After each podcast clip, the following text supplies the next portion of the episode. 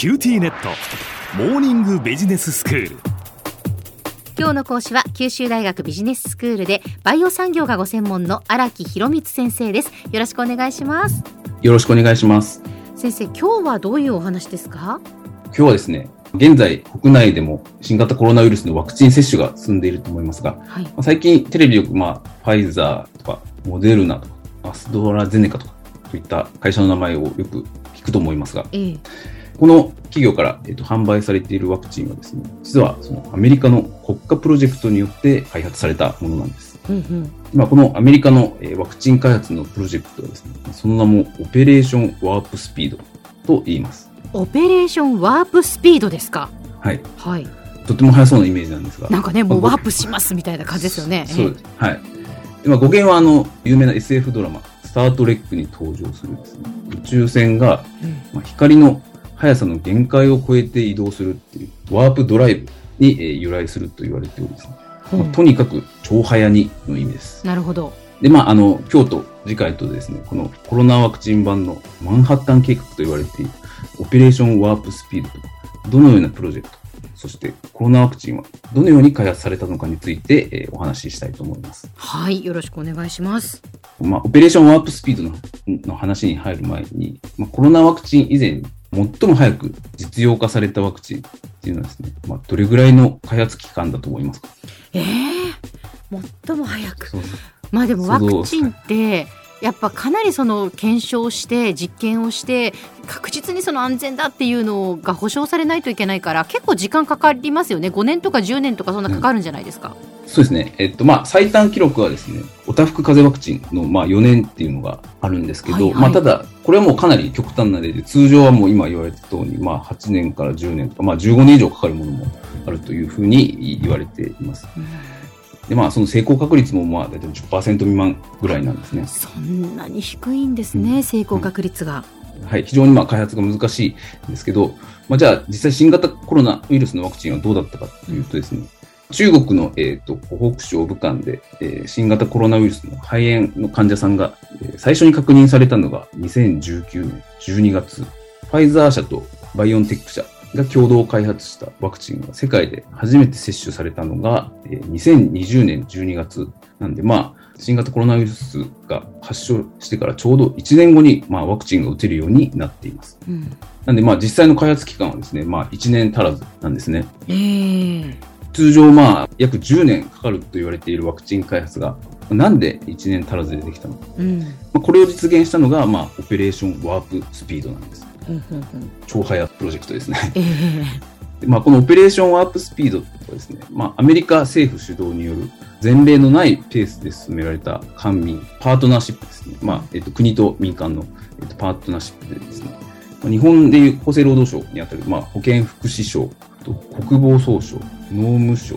エネルギー省等々のその、まあ、省庁を超えた連邦政府機関とですね、民間企業が参加しています。うんまあ、まさにオールアメリカなんですね。はいはい。で、このプロジェクトはですね、2020年、去年の5月にですね、トランプ前大統領の、まあ、宣言のもと開始されたんですが、まあ、その時、このプロジェクトのミッションとして掲げたのはですね、2021年1月1日までにですね、3億回分、えー、まあ、アメリカの人口が約3.3億人ぐらいなんですが、の安全で効果的なワクチンの供給というふうに、えー、ミッションを掲げているんですね。はい。プロジェクト開始時に、まあ、これを言い切るところがすごいというか、そうですね。はい。トランプ前大統領っぽいなっていうところもあるんですが、で、えー、実際にこのプロジェクトなんですが、プロジェクトのまあ一番トップ人間としてですね、えー、イギリスの大手製薬企業、グラクソ・スミスクライン社でですね、ワクチン部門のトップを務めて、まあ、これまで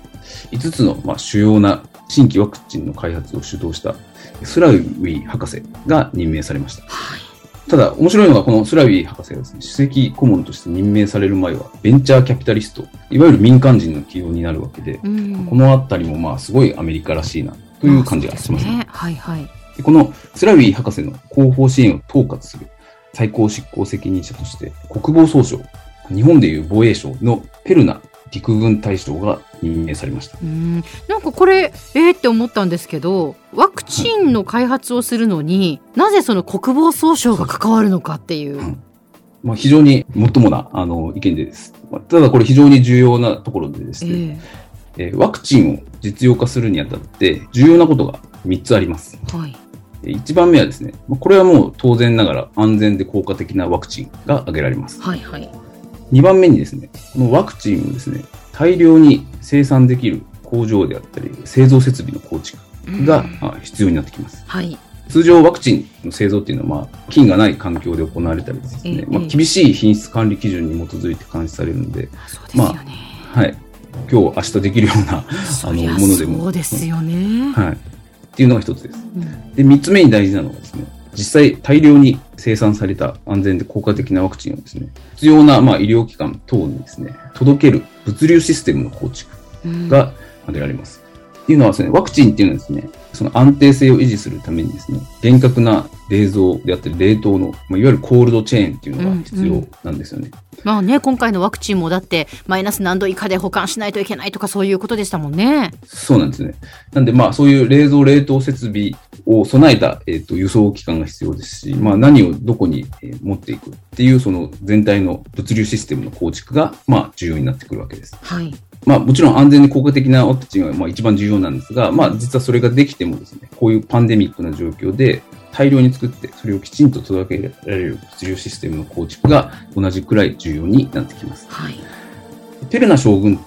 ですね、アメリカ陸軍のですね、資材司令部を統括する陸軍大将としてですね、アメリカ軍のグローバルなサプライチェーンを監督している方なので、まあ、実はワクチンができた後のことについても非常に長けた人物です。あそういうことなんですね。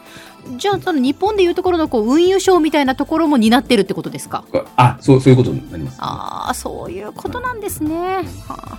では先生今日のまとめをお願いします。はい。現在、国内でも接種が進められている新型コロナウイルスのワクチンですが、これはアメリカのオペレーションワープスピードという官民パートナーシップの国家プロジェクトの産物です。プロジェクトのトップに民間人、陸軍大将を最高執行責任者に起用するなど、大胆な政策を打ち出し、アメリカ政府が国の総力を挙げて進めたプロジェクトです。今日の講師は九州大学ビジネススクールでバイオ産業がご専門の荒木博光先生でした。どうもありがとうございました。ありがとうございました